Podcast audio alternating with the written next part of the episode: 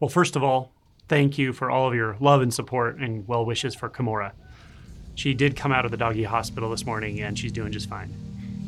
She was very, very sick, sicker than I've ever seen a dog, and technically in septic shock by the time she got there. Her blood pressure was low.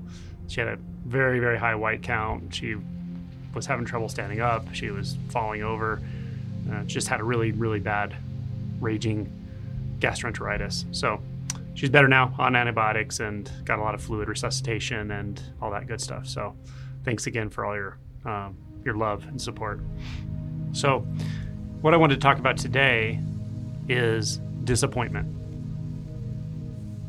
Disappointment is something that we really don't want to look at closely.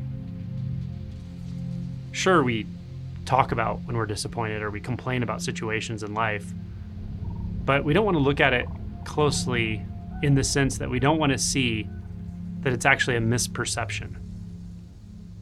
It's a misperception. And we set ourselves up to feel the disappointment earlier on without realizing it. The way we set ourselves up to feel disappointment and become identified with that feeling, and then we are disappointed, we become disappointed, literally. We don't realize, we don't make the connection back to what it was that set it up in the first place. That seemed like an innocent thought or belief that we just held onto a little too tightly.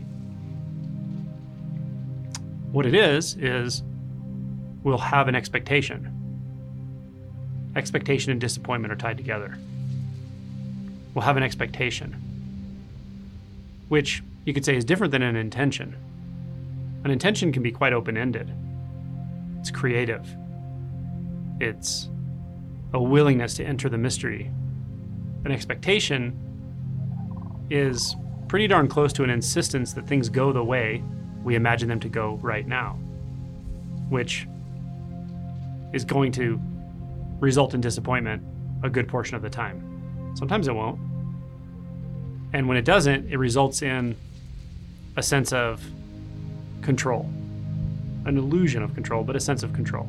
Oh, I made that happen. I controlled that. And the more mind identified we are, the more that will feel good in a certain way. It's good in the way that it upholds the sense of the separate self. It's the kind of good you can't have without a bad. That's just waiting for the other shoe to drop. If you really feel into that, sort of patting yourself on the back for achievement or whatever, uh, however you want to say that, when an expectation is met, let's say, an expectation about how we think things should go, and then it just goes that way, which is fine, of course, but then we sort of pat ourselves on the back for it, or we take some kind of, let's say, pride in it. But I'm not as concerned about pride as more the belief that we caused it. If you feel into that deeply, you'll feel the root of disappointment already there, because it's just a matter of time before the same set of conditions or a similar set of conditions result in the opposite outcome. We expect something to happen, and it doesn't. We expect things to go the way we thought they would or should, and it doesn't. They don't. We expect a person to act this way or that way, and they don't. Simple. But if we catch it early and we work with it and see, in what way am I expecting things to go a certain way? And what is the cost of that? And what is the other possibility? As I mentioned earlier, the possibility is to have an intention, perhaps, a creative impulse, it's fine, but to be open-ended about it, to then release life to be what it is, release yourself into the mystery. That's where the juice is. That's where the, the fun is, actually.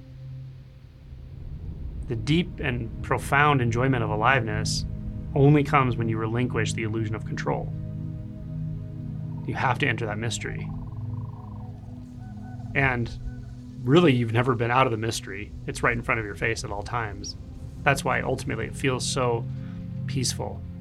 feel so right when we let go of those illusions of control, because now you're in synchronicity with this. The illusion that kept you feeling separate from everything and feeling like a separate someone has fallen. When that illusion falls, there's a profound and deep knowing, an okayness, a release into this, this ocean of emptiness, this intimate, radiant clarity. These words are essentially useless, but they're poetic. Trying to describe the indescribable. But it stands on its own. It has its own signature, and in a way it has its own rhythm. But it's not one you can memorize, know, understand, or control, and you don't need to. There's a profound mystery here about all of this. And that's what you want. And you know it when you stop running from it, stop making distance from it, stop trying to imagine your way out of it by imagining your way into something else, which is an illusion, an expectation, setting yourself up for disappointment. And if there is disappointment, that's perfectly okay. You can feel right through the root of this. Oh, disappointment. Oh, there was an expectation. Before the expectation, there was a desire for control. Before the desire for control, there was a sense of separation. Before the sense of separation, there was just this little tiny bit of discomfort and something saying no to experience that seemingly created a rift between myself and everything. But when I take it all the way back to that edge, teeter over the edge, step over the edge, there's no separation. There's no before and after. There's no agent and there's no agency, and there's no need for any of it.